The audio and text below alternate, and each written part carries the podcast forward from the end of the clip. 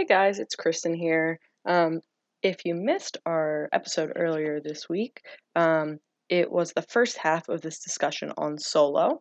Um, so if you have seen Solo and you're interested in that, go ahead and uh, go back to Tuesday's episode um, where you can hear the first half of this.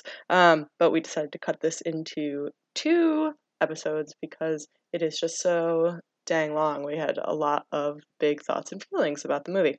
So stay tuned for that.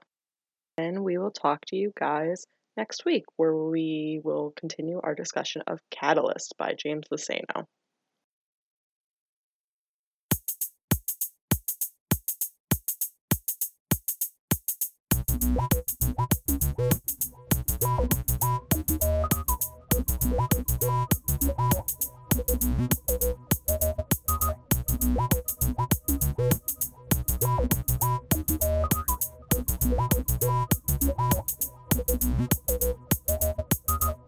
Friend of the pod, Maya at Semi Rose on Twitter, um, has has has is a little bit peeved at Star Wars right now. So she asks, um, why does franchise think it's better to have Legends Easter eggs and bring back shit no one cares about instead of creating fresh new content that's enjoyable to more than just the handful of fans who pride themselves on their extensive Star Wars knowledge? And you know what? There, there there's something to that because, um, you know, on the one hand, uh, we have this um again, this new Star Wars era that's being kicked off by The Force Awakens, um, in which there's basically been a reset on most Star Wars stories. And it's hard right now, I guess, because, you know, you have to have buy in from people who have been reading Legends, you know, the old EU for a million billion years and still appeal to people who are just seeing this as an opportunity to get into Star Wars. Um, you know, maybe Solo is their first Star Wars movie, that sort of thing. It's it's hard because right now we're at we're really in this transition phase and we're only just starting to move out of it. I want to say, um, you know, with all of the new uh, creators they're bringing in, whether or not these are the right creators to bring in, you know, we can debate that forever and ever. Um, but you know, either way, it's it it's at the end of the day, it's it's hard, but we have to remember that you know, making making movies, making TV shows, making books, it's all it's all business and they they had to have this break. And as annoying as it can be, um and as much as, you know, I mean for it, and it can be annoying from my standpoint, honestly, because like I didn't read Legends, and they're like having all these references, and people are just like losing their minds. and like, I don't fucking get it, but yeah, uh, hopefully, we are finally moving into a stage where we can have stories that are still interconnected, but um, you know, are fresh and new. And please, for the love of all that is holy, are being told by more than just old white dudes. Because I'm tired. Yeah, I think one more thing on the legends aspect. I didn't. I wasn't really bothered by the legends Easter eggs because I just didn't notice them. I think the only reason yeah, I totally missed I them. mean, I think I think the don't- only re- Sam, I think yeah. the only reason we noticed them is because I'm like, there were legends Easter I know. yeah, like the only reason that we noticed them is because we follow people who read legends on Twitter. Exactly. Like and like which is yeah. which is which is fine and again this kind of gets back to the concept of making sure that every entry point is an entry point like if it ever if it does get to the point where it's like you're just saying things that are supposed to be punchlines and I don't get it right. like then that's a problem Right. and I and I understand that some people say that about Maul um which Whatever. again we can agree to disagree but to me like legends easter eggs don't bother me because they don't take anything out of the story like they don't subtract anything from my experience they add to other people's experience Right, exactly. Like I would describe myself, um, you know, before I saw Clone Wars as being a hashtag casual Star Wars fan. Honestly. So yeah, it's it's all it's all whatever. Like I don't you know, I can read the Thrawn books and I can enjoy, for example, Thrawn on Rebels and not know anything of his history in Star Wars, and I still think he's a great character. Maya, I know you fucking hate Thrawn, but you know, just, just for an example. I love Thrawn. No, Sorry, it's good. just adding that in, as always. Okay, so as promised at the beginning, at the top of the episode, we are going to move on to issues of representation because we got many, many, many, many, many, many, many questions and comments from folks on this topic, as we should have because it's fucking important. So we are going to start with interestingly, Dryden Voss. Um, so Abby Gleason, uh, friend of the pod, uh, one of the co-hosts of Beltway Banthas. Yay, Abby. Um, so she says thoughts on the fucking infuriating Dryden Voss part of this article, and she gave us a link to an article from HuffPo um, about some of the changes that were made to Solo after Ron Howard was brought on board. And one of those was that um, Michael K. Williams originally was supposed to be um, the villain character, but he couldn't actually do reshoots when Ron Howard was brought on board because he was um, busy with other engagements, and so uh, he was replaced with Paul Bettany, which I, you know, just forever fucking screaming into a bag that you replaced uh, Michael. Williams with a goddamn white man, but sh- sure, Jan. Um, so there's that aspect of it, but uh, the second part of it is that um, Ron Howard had to open his big fat fucking mouth and um, explain his art, quote unquote artistic vision for Dryden Voss. Um, and I want to say that for me personally, I didn't necessarily mind Paul Bettany's character, you know, independent of any other factors so much in the film because I thought he did a really interesting job um, with not a lot of time and a character that could have been really fucking boring. However, as I said, Ron Howard had to go ahead and explain that um, the way he envisioned Dryden Voss was as um, a romantic competitor to Han for Qi'ra's affections, which is, oh my god, the worst, most horrible fucking thing I've ever heard in my life because he's so goddamn rapey, and I can't believe that. I mean, I can because older white men, but he that Ron Howard framed him as being anywhere uh, on par with being as acceptable a romantic interest as Han. It's just like fucking wild. It just makes me so angry. Yeah, Hard to I agree. just, and I, I'll and I'll link to that article in the episode description.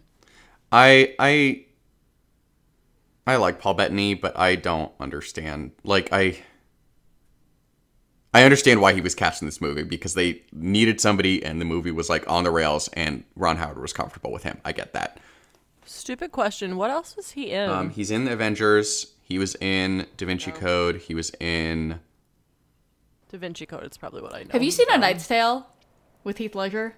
No. Oh my god, Uh, guys, he's. Chaucer. but just not for a million. Uh, um, okay. which is his best role, obviously. If you haven't seen A Knight's Tale, you need to go watch it because it's a fucking wonderful movie. But it, it- God rest he Heath Ledger's soul. But anyway, Chris, you were saying. Um, yeah, I just so part of part of this article that was interesting was that they like changed the like changed the whole dynamic with which is what you were getting at, Kate. But they changed the whole dynamic when they brought um Paul Bettany on. Paul Bettany on. Thank you. Wow. Um, yeah, that was bad. Um, and that is interesting and kind of frustrating to me because honestly, like that plot felt so like honestly, Emilia Clarke saved that with her like just disinterest in him as a romantic partner. And honestly, fear and disgust in Yeah. him, which which also makes uh, Ron Howard's framing of this super problematic. Yeah, but like that's a boring framing also. Right. Like speaking of like having the same voices in here and putting the same story over and over again, that's a really boring framing. Oh my god, tell me about it.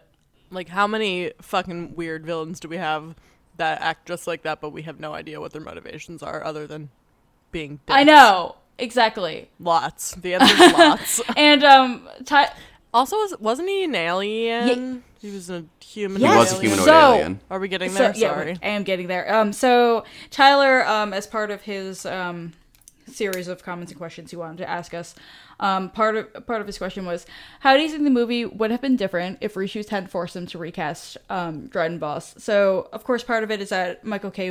Williams would have been in the role, but also, um, Voss was originally intended to be a Lasat. Interestingly, um, which honestly would have made him a more interesting character just because number one at least we would have had um, a significant non-human character on the screen um, star wars' history of covering up actors of color by making them aliens notwithstanding um, but also we know from rebels that um, the lasats have this long terrible history um, from the empire of you know there we don't we don't really know whether this is before or after the genocide on Lasan, but the fact that that is a factor here, I think could and us, you know, just um really involve Star Wars fans knowing that history could have added so much depth to that character. Um, you know, without even saying anything, but just making him a Lasat that we just don't get from Bob Bettany's character. Like I said that I think he did a pretty good job with what he was given, but that doesn't mean that he was given a lot or that he's an interesting character. He just you know, he took it and he did something with it, right? Yeah. Like having We'd never seen that species of alien before, right? It's a Lasat, Kristen. No, I think she means what Dryden Voss ended up as. yeah, I don't know what the fuck he's called. Sorry. Oh, No, thought- I don't. I don't know that we know what he's called. And honestly, I like thought it was just a Oh, I No, he's he not human. He was not. he's humanoid. Well, if his last name is Voss, he might be um, from Kiffar Possibly. because Voss is obviously a lesson we've seen before, and and um, Quinlan Vos is Kiffar. Yeah, but I mean, well, that's possible. I mean, uh, just side note, stupid use of alien. Honestly, like stupid use of like calling him an alien. Like you put a cool effect on his face. I know. It's just I don't know. That was annoying. Yeah, it was dumb as hell. Sorry, Keeks, I misunderstood your question. Oh, sorry. As usual, I wasn't really speaking. Oh, I mean, it's fine. But yeah, no, like I, you know, I can't even imagine how much depth would have been brought to this character by actually making him a Lasat. Like, I just, it makes me mad. Is the end of the story. Um. Uh, our friend Emma of um, Sapphic, Sky- Sapphic Skywalker's um, Enfys underscore Nest on Twitter. She just recently uh, rebranded herself, and I fucking love it. Um, she says, "How much better would it have been if Val was Beckett after the train heist, and how would you end her story with Han?" Um, number one, I am I was like all aboard the Val should have been Beckett train, like pretty much walking out of the theater. Like she was a much more interesting character. Like we've seen I mean, Woody Harrelson only plays Woody Harrelson, but we've seen his type of character a million billion fucking times. Like Val would have been so much more interesting. Um Rolling my eyes right now just at the mention of Woody Harrelson. I know. And like honestly, I don't I don't necessarily know specifics of how I would end Val's story with Han if that had been the way it had gone, but she would have been smart enough to not get dead, so there's that. I don't think they would have even had to change it.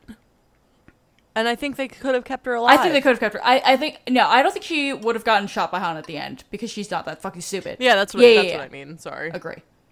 Yeah, I think I think again it would have been I, so I much don't more think interesting. they would have had to change fucking anything Yeah, I agree with that, Keith. and also like Beckett's turn was just so telegraphed. I know. Like I I just it was just again like this is what we were talking about the big risk to this type of storytelling if you keep telling the same stories eh, from the same voices then there is no reason for fans to buy in. Absolutely. Um, And I do think and like again we all liked this movie. Yeah. Don't get me wrong. I plan to watch this movie many times. but like it was like I think it was a safe and boring choice to go with Woody Harrelson in the you know, rough mentor type that he's played a million times in his career and he's he's good at it. That is his that is his niche and he's good at it. But I'm bored. So they say. Um but I'm bored of it. yeah. Totally. Um, at Celestial Intent, Adriana, longtime listener, friend of the pod. Hi. Um, so she says, please talk about how they wasted Thandie Newton. Just yes. Like, yes. They wasted Thandie Newton. Absolutely. I mean, Chris, you saying that um, Beckett's turn was super telegraphed. I mean, Thandie Newton being a significantly more skilled actor, she wouldn't have done that. So, Yeah. Boo. Yeah. first of fucks. Like honestly, I cared. I cared. She there was more emotion in her like goodbye to Beckett than there was in Beckett's entire like thing. Oh my god, tell me about it. LOL. I also didn't think that Beckett as Also- a character was written particularly well. Do you want to talk into the microphone, didn't- Chris? Sure don't. Nope. Um, I also didn't think that like Sandy's character. I was like, what the? Fu- what do you mean she's gonna fucking die? I know. It wasn't like a horror. It wasn't like a horror film. Like, of course, the black guy dies first, sort of Ah. situation. I was like, whoa, whoa, whoa, whoa, whoa, whoa, whoa, whoa, whoa. I know! Wait. totally, totally. I totally right. I was fucking pissed. I mean, we were all pissed, Yeah, but but I was just I, I was kind of like slackjawed in the theater. It was ridiculous. Um, uh, Artriana goes on. Um, we really need more of Enfys Nest. Yes, we stand. Yep. Um, also, we tried to. I remember after we got off the showing with Bria, we tried to look up the actress and see what else she had been in, and she's a total newcomer. And we look forward to seeing the rest of her career because she's she did a great job, I thought, um, in Solo, and she's halfy, so I'm into that. she's half black. Yeah, Um, I'm I'm just excited to see, you know, the implications of more crossovers. Like what I what I don't want is for us to get into the habit of the books being where we get these like really personal profiles and like we get an Enfys Nest book and never hear from her again, kind of like we got the Phasma book. Yeah, like I mean, I would love an emphasis book, but I want her to pop up more. Definitely, Exactly. Like, I, what what what I want, what I would want is to see a little bit more of how the larger rebellion formed, because as we know, um, it came together and coalesced from different rebel cells, and you know we we learned that from rebels, and of course, Enfys Nest is leading the Cloud Riders, who were a different cell, and I just want to know how they all come together and obviously there are differences in culture and methodology and i just want to know all about how that worked out mm-hmm. and get Jimmy Smits in there to do some some shit Yeah, like I totally Oh, I want it I want it to be interconnected. I want the story to telling to be in, integrated, not just we get an Enfys Nest book. exactly like that would be super fun um also um sidebar but related um all the people out there who were like theorizing that Enfys Nest is Val and Beckett's daughter. You know what? There are more half black, half white people in the galaxy far, far away, I assume. It's a whole galaxy. Maybe she's someone else's kid.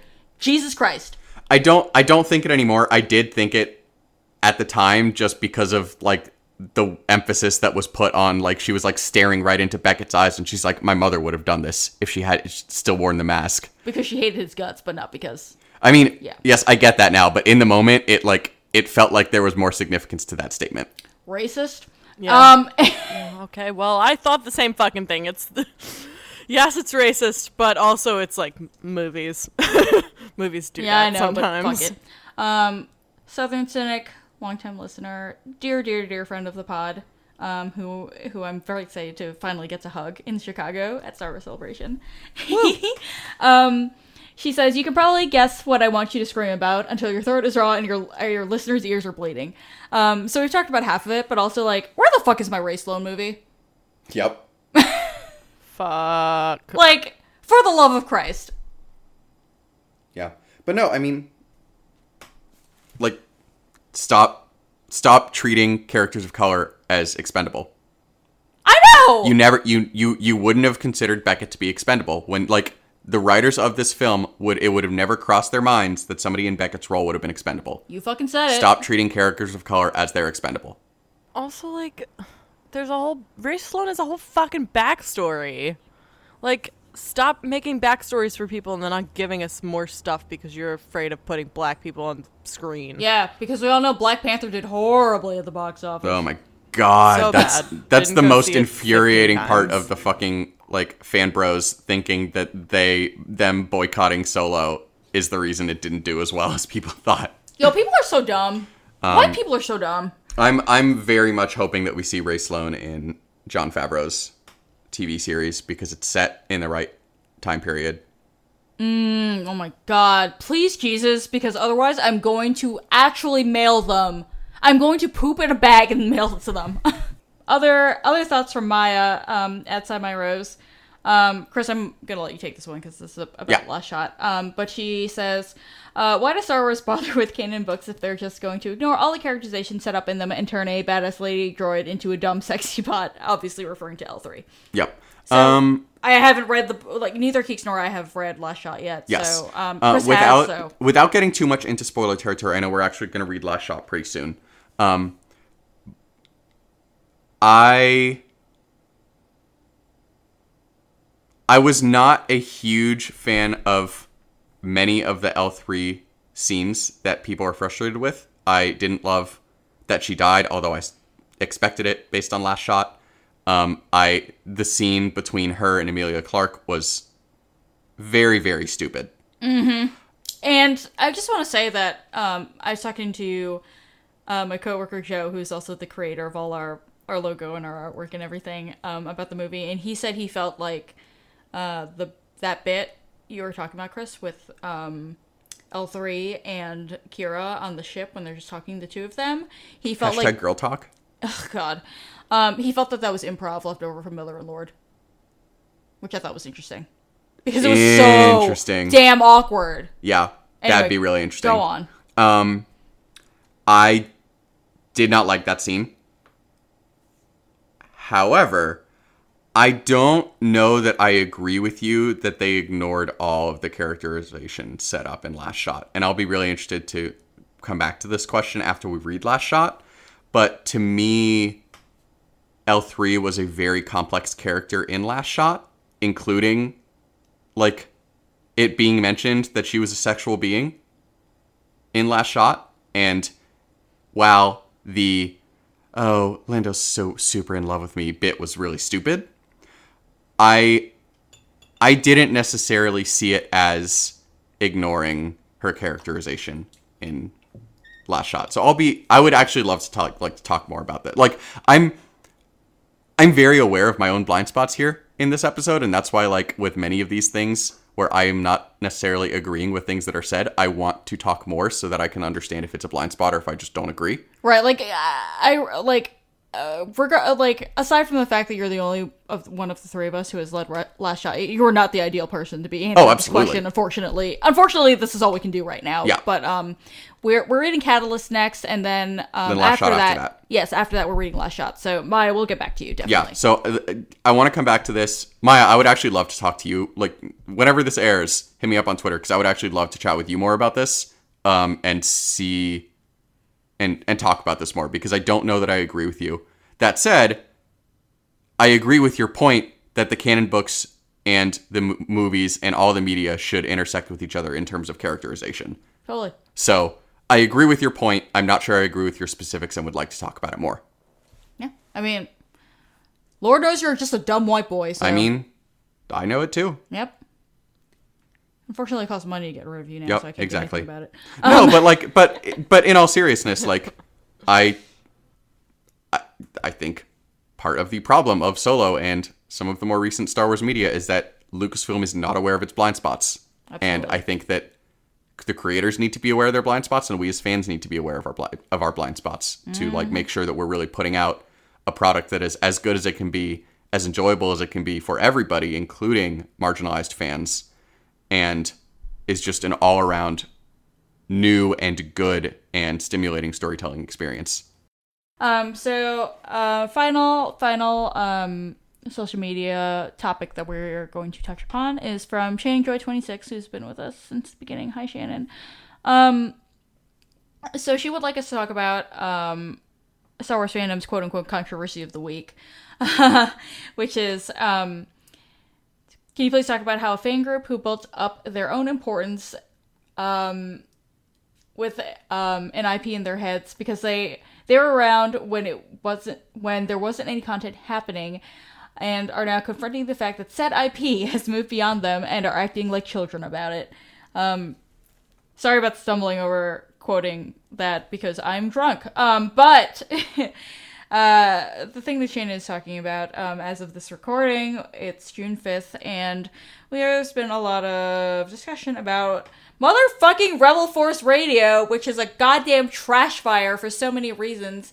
Not the least the fact that it is run by two white guys who think they are entitled to Lucasfilm's ear because they are quote unquote real fans who uh, believe in the EU and hated The Last Jedi and think that giving a platform to people who are racist, misogynistic, and all around goddamn assholes is a legitimate thing and that everyone's opinions should be heard, even though some of those opinions uh, should basically be qualified as hate crimes. I believe they liked Last Jedi, which I bring up only because people are going to troll us and be like, "Y- "This one thing was wrong, so everything you said is invalid. Everything else you said is valid." Okay, fine, they like The Last Jedi. They're still retweeting people who hate The Last Jedi, so you know, you can eat my ass. Anyway, Yeah, and it's just you're not you know what it's like we're it's it's funny, honestly, because at the end of the day, you know what? People like Rebel Force Radio, they're mad because they're losing and we're winning. Oh, they've already lost. Oh, absolutely. But like the fact that they're losing is coming even more and more into full fruition, and they're just screaming into the void about it. And they're fucking pathetic, and I honestly just sit on side and laugh at them and fucking report their tweets for being a horrible, like, bigoted thoughts that they are. Because, you know, at the end of the day, Star Wars isn't perfect. Um, it's it's far from it, and you know I think um, I and Krista know that better than anyone because you know of who of who we are as people. But um,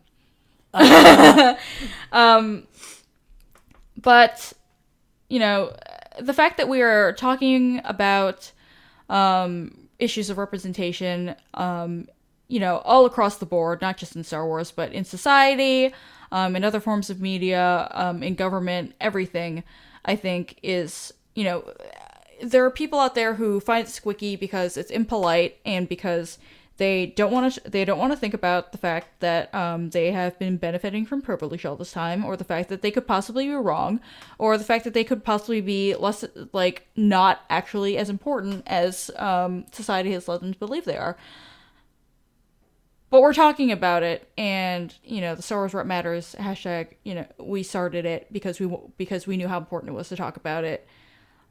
Because without talking about it nothing's ever going to change. And although we have a long way to go the fact of the matter is that like things are changing for the better and they're not happening nearly so fast as any of us want want it to but they fucking lost and they're fucking throwing a fucking two-year-old tantrum about it.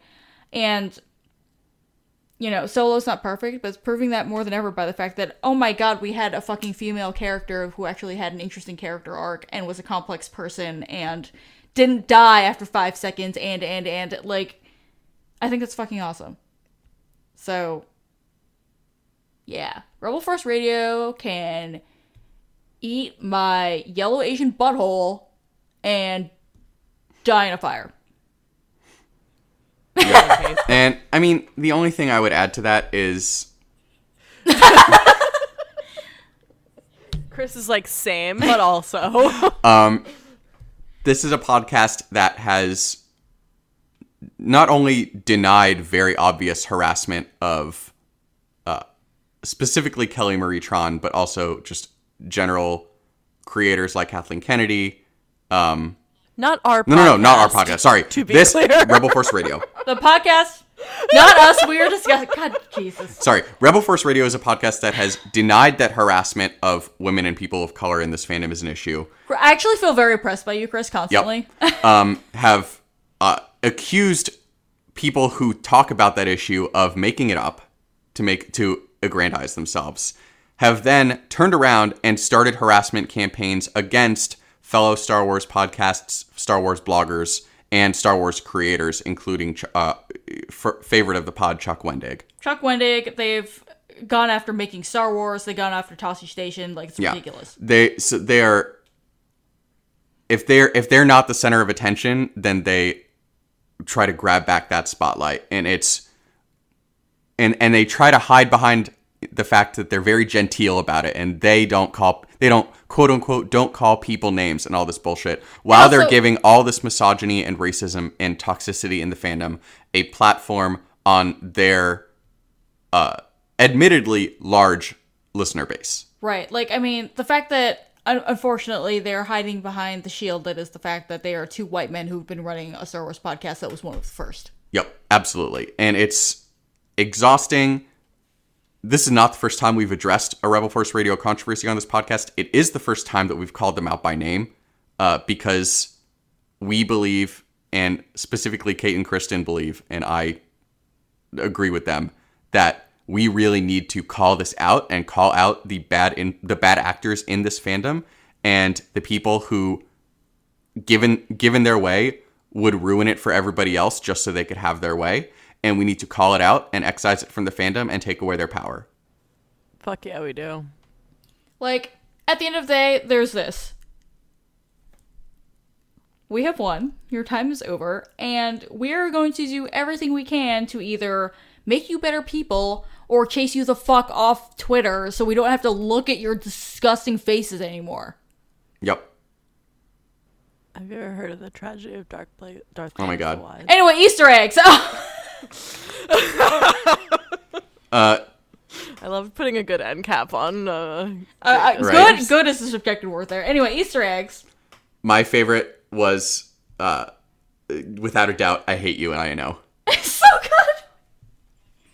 mine was Han shot first. I love that a lot. I did, I did love that. It was fucking great. Um, there are a few here because, of course, I wrote every single one of them down that I could remember because it's me.